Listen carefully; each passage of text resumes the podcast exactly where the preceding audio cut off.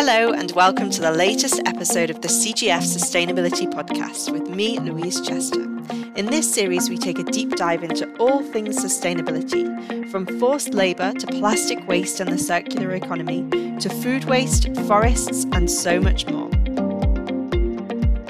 Today, I have the pleasure of speaking to Katie Decker, Global President of Essential Health and Sustainability at Johnson & Johnson Consumer Health.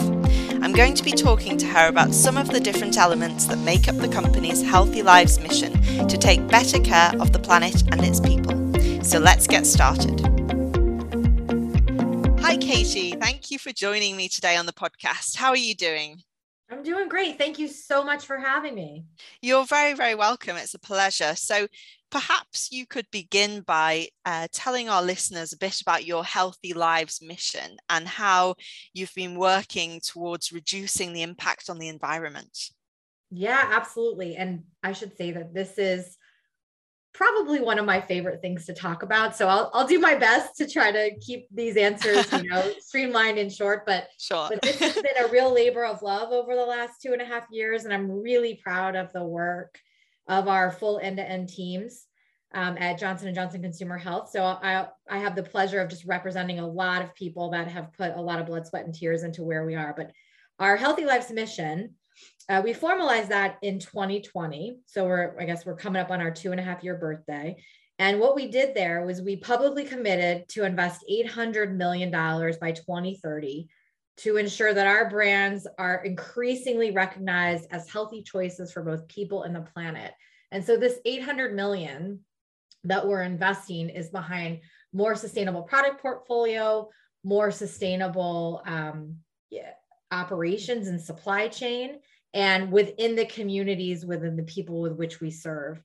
And just to give you a little bit of a double click on that um, where we started off with eight leadership brands because you know when you make when you when you lead a movement right you can't just go ahead and do everything everywhere right at the beginning. So we picked our eight biggest global brands that would have the biggest yeah, you know the biggest impact across the company to set examples for what for what this can be and then now we've we've expanded it across all of our brands across all of our regions. And so this includes things like social impact programs that advance human health um, end-to-end product transparency across the whole value chain uh, more sustainable packaging and an increased reliance on renewable energy. So that's a bit in, in a nutshell of our healthy Life's mission. Super thank you. So I know that Johnson & Johnson Consumer Health is a really active and committed member of our Plastic Waste Coalition of Action here at the CGF, and you've signed on to five out of our nine golden design rules. So I would love to hear more about what you've been doing in this area. Perhaps you could give me, Katie, a few examples of how you're progressing in sustainable packaging and reducing these problematic elements of, of packaging. Yeah, absolutely. And you know i should say that we're finding huge value in in our um, in that coalition the plastic waste coalition. And the design rules the nine design rules really helped us you know think through. We, we'd signed already the ellen macarthur commitment and we were working towards that but i feel like this was a great addition to that. It really started to channel and focus our organizational energy. Um, i can give you a couple examples of some some things we've already executed and we have sure. in market and there's many things to come but on Listerine, um, we've we've just finally rolled out um, Listerine bottles that you know they were already PET, but with 50% recycled plastic.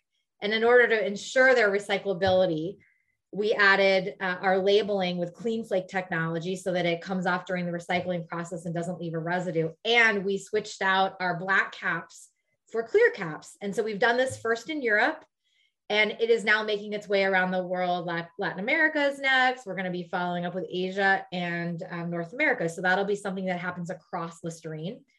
Um, another one that I'm I'm really excited about is what we've done on Johnson's Baby. And there's two big things that have happened and have hit that have are already at the shelves. One is we've rem- we keep removing pumps from products you know the non-recyclable pumps. So already to date we've removed more than 30 million of these from our wash and lotion products. Um, we've also launched refill formats on johnson's and aveeno baby. So you you can in europe those are the form of those uh, milk carton packages. Um, and we we kind of uh, look for ways to scale that around the world, working within the recycling systems of e- in each region. Um, and then another example I'd love to highlight is on Neutrogena. And this has to do with our, our wipes. You know, wipes is a really, uh, it's a pretty large business for us, makeup removing wipes. And it's something that, that consumers really love, but we need to make sure uh, what happens to the end of life of those wipes. So we've launched our first plant-based home compostable cleansing wipe uh, that that degrades. I'm sorry, that biodegrades in approximately 35 days in home compost. So we feel like that's a step in the right direction, but we'll never stop innovating there. Uh, those are a couple of examples of some things that have already happened and are, are already in market. Brilliant. I, I love hearing these really tangible um, examples that any any normal consumer could could really understand. It really helps to translate those rules. So then staying on the topic of the rules maybe you could give me some examples of what you're doing to tackle improved recyclability of your products as well. Absolutely. Um, so you know the first thing that we've done to improve recyclability is make sure that we're removing all the problematic elements from our packaging and so this has, you know, anything unnecessary, anything in black plastic containers. So by the end of last year, by the end of 2021, we exited all black plastic containers, um, which we did actually have in our skin health and in our, our hair care brands. Um, and, you know, we're also have um, made some changes in, you know, we sell um, swabs, ear swabs um, earbud sticks. And now those previously had plastic in them, right? They were a plastic stick with cotton on either side. We've we've now gone through and we've upgraded all of them into um, paper-based format. So that was a big deal.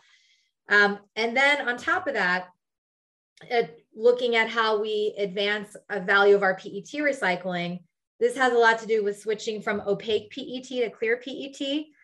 Um, and we, we've done this on many of our brands. Uh, one great example is on Listerine, where we had a white bottle for our whitening SKU. You know, that kind of went together with the benefit and trying to connotate that at shelf, but we've, we've moved that to clear. Um, and we have that across uh, our Le Petit Marseillais brand as well, moving all of those to um, clear or standard colors of PET.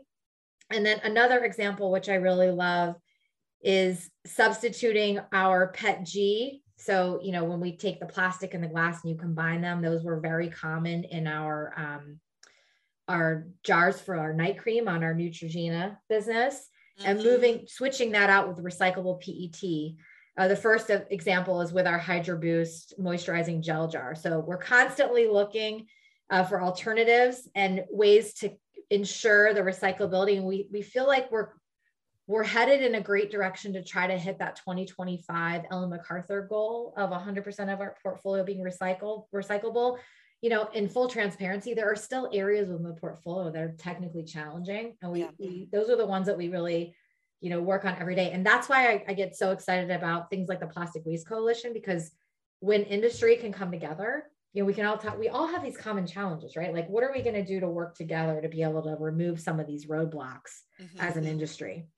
Yeah i think yeah thank you so much for sharing all of those examples. It's really inspiring. Hopefully it will be inspiring to people um, listening to hear about the innovations you have going on. And yeah equally as important to share the the challenges and the, the difficult spots. So thank you very much. Um, and on that one can i just build on one thing? Because i feel like it's a challenge we all have which is on design rule number 6 mm-hmm. which is increasing the recycling value in flexible consumer packaging you know this is a this is a challenge for us. Um, i mean think about like the wrappers that our our wipes come in right? Those little pouches. Yeah. You know trying to make that into a, a mono material it has been a challenge. It's something we are still really working on. We, we're working with a couple of different um, suppliers on this but i know it's something that the whole industry is working on you know that would be an area where i think we still have real opportunity this flexible flexible packaging mm-hmm. um, the other thing too that i that you know i mentioned our refill packs on baby but really trying to figure out reuse models right across all of our businesses mm-hmm. and in addition to johnson's baby we also launched it on le petit marseillais we also launched it on aveeno this refill at home idea we've got a bunch of different types of alternatives out there in the market that we're looking to see you know how how does it land in market i know this is something that's common across all consumer goods companies we're all trying to figure out you know, we've done pilots on refill in store, we've got refill at home, and it's kind of looking like we're headed in the refill at home direction. Mm. Um, and having that be something that really takes over our our portfolio. And the reason we love it is that you know it does use 90% less plastic than our single use bottles. Um, and so being able to constantly keep your base bottle and refill this stuff at home, we think that's the way things are are headed. But again, you know, back to the takes a village and the partnership, you know, so that we can all learn from each other. Yeah, absolutely. And is there an element of consumer education in, in that too? Absolutely. I mean, I think there's a couple of value benefits. There's a couple of benefits in it for consumers, right? It, it's a not only could it could it end up being more of a value, right? Because mm. Because you can buy a little bit more in bulk and you're not having to continue to have more and more original packages, right? So we could we could particularly in this like inflationary period that we're in not only could it be a value win for consumers but it's a win for the planet but that is an absolute behavior change mm-hmm. and i know all the brands across the companies are struggling with how do you really message that and i think it's going to be a combination of of brands and retailers coming together uh, to to be able to reframe what a usage experience looks like from consumers and to try to normalize refilling. Mm-hmm. So, just then shifting gears, Katie, because you're also a member of our collaboration for Healthier Lives Coalition of Action. And I know that as part of your Healthy Lives mission, healthy people is a real key component. Could you talk a bit about the initiatives that you're working on with regards to that?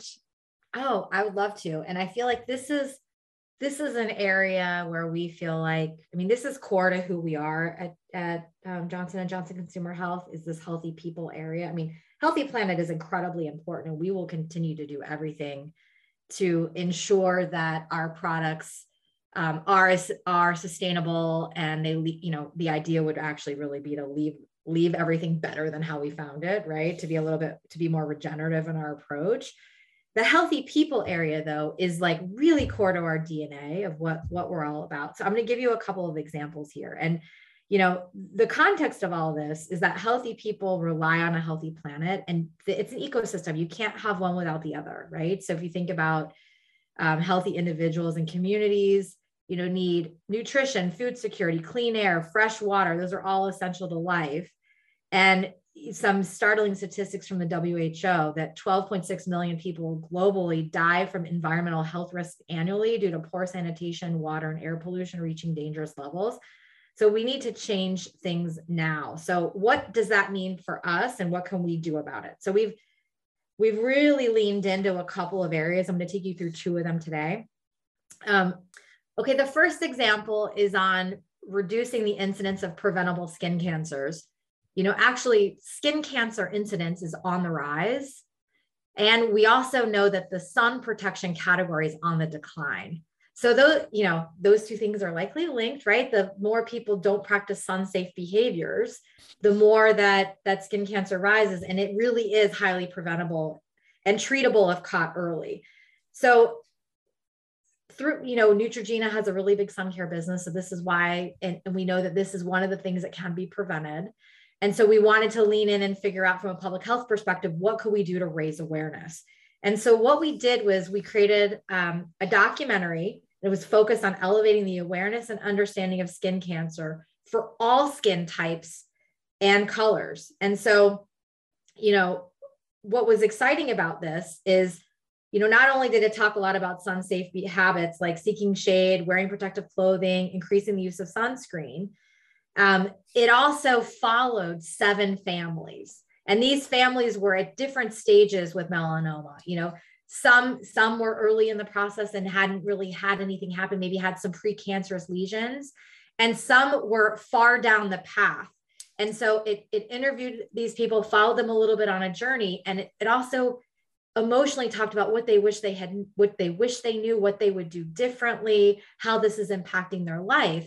And when you watch people go through this, it really connects with you, you know, the heart and the mind about I need to be doing something differently and I need to also be taking care of my family in this way and make make this much much much more important because just small little steps every day can make a really big impact in your long-term health. And in order to bring this to life in the documentary, we partnered with a dermatologist, Dr. Shirley Chi. And so a lot of these stories were her patients. And so she's featured prominently in there and, and she's able to not just you know talk about the patient journey. She she also does a parallel of what's going on in her life with her kids and how she's handling it in her family. And then you know you see a little bit of her medical practice through the process. It, you know it, it, makes it it really really really brings it to life. So we are really lucky to work with with dr chi. And you know this documentary is on youtube today. It's called in the sun. Um, we've had i think over 10 million views. Considering it's 45 minutes um, and you know that's that's really good we've also been able to partner with um, with schools and so showing it in health classes um, in, in different places. This is right now a US focused program, but we're looking at what can we do to take this idea and bring it globally. And also what, what's exciting about it is this concept of how you mix public health and entertainment. How can we take that concept and also apply it into some of these other areas like smoking cessation? Uh, with our Nicorette brand. And we established a pr- public private partnership with the World Health Organization's Access Initiative for Quitting Tobacco. Um, and what was interesting, and we don't we don't distribute Nicorette today in Jordan or the Philippines, but we were able to get um, you know access there, uh, and that helped. It led to 10,000 smokers um, in those markets quitting through frontline education and support, including the donation of more than $1.5 million worth of Nicorette patches. This partnership, you know, we did this during the peak of the COVID pandemic where we know that smokers had an increased risk um, and they had lack of access uh, to smoking cessation therapies in countries with very high smoking rates. So that that's another example of you know trying to use our brands for good uh, to make a public health impact. Thank you, Katie. So, so interesting to hear about the topic and the fantastic work you're you're doing in that area. So just wanted to circle back to something we mentioned earlier, um, I think when we were talking about plastic specifically, but obviously every company uh, faces everyone working on these topics faces challenges. So perhaps we could dig into that a little bit more and you could tell me about some of the challenges that you, you have been facing um, uh, whilst you know moving forward on your healthy lives mission and how have you been able to overcome them yeah i mean i think you know like I, I, said before, you know, no one company or organization can do this alone. And that's why, you know, all these partnerships with our industry peers, NGOs, suppliers are incredibly important.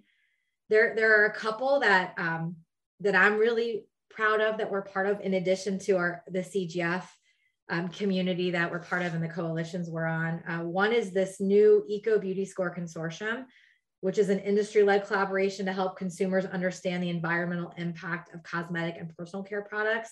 You know, this is a really big issue for, for the future, right? Of when everybody's trying to and with their purchases of things that are good for the health of the planet and people how do you not create multiple competing systems to evaluate things like you know we've all like think about spf we've all agreed on what spf is.